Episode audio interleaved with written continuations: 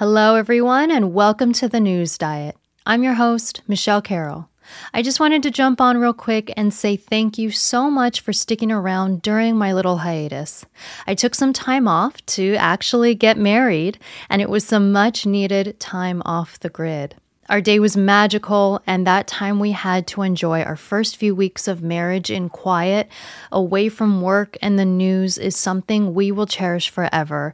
So, thank you so much for understanding and being supportive. After all, family and community is something that I hope my audience values more than being plugged in every day. But now I'm home and I'm ready to get back to offering you a healthier alternative for staying informed.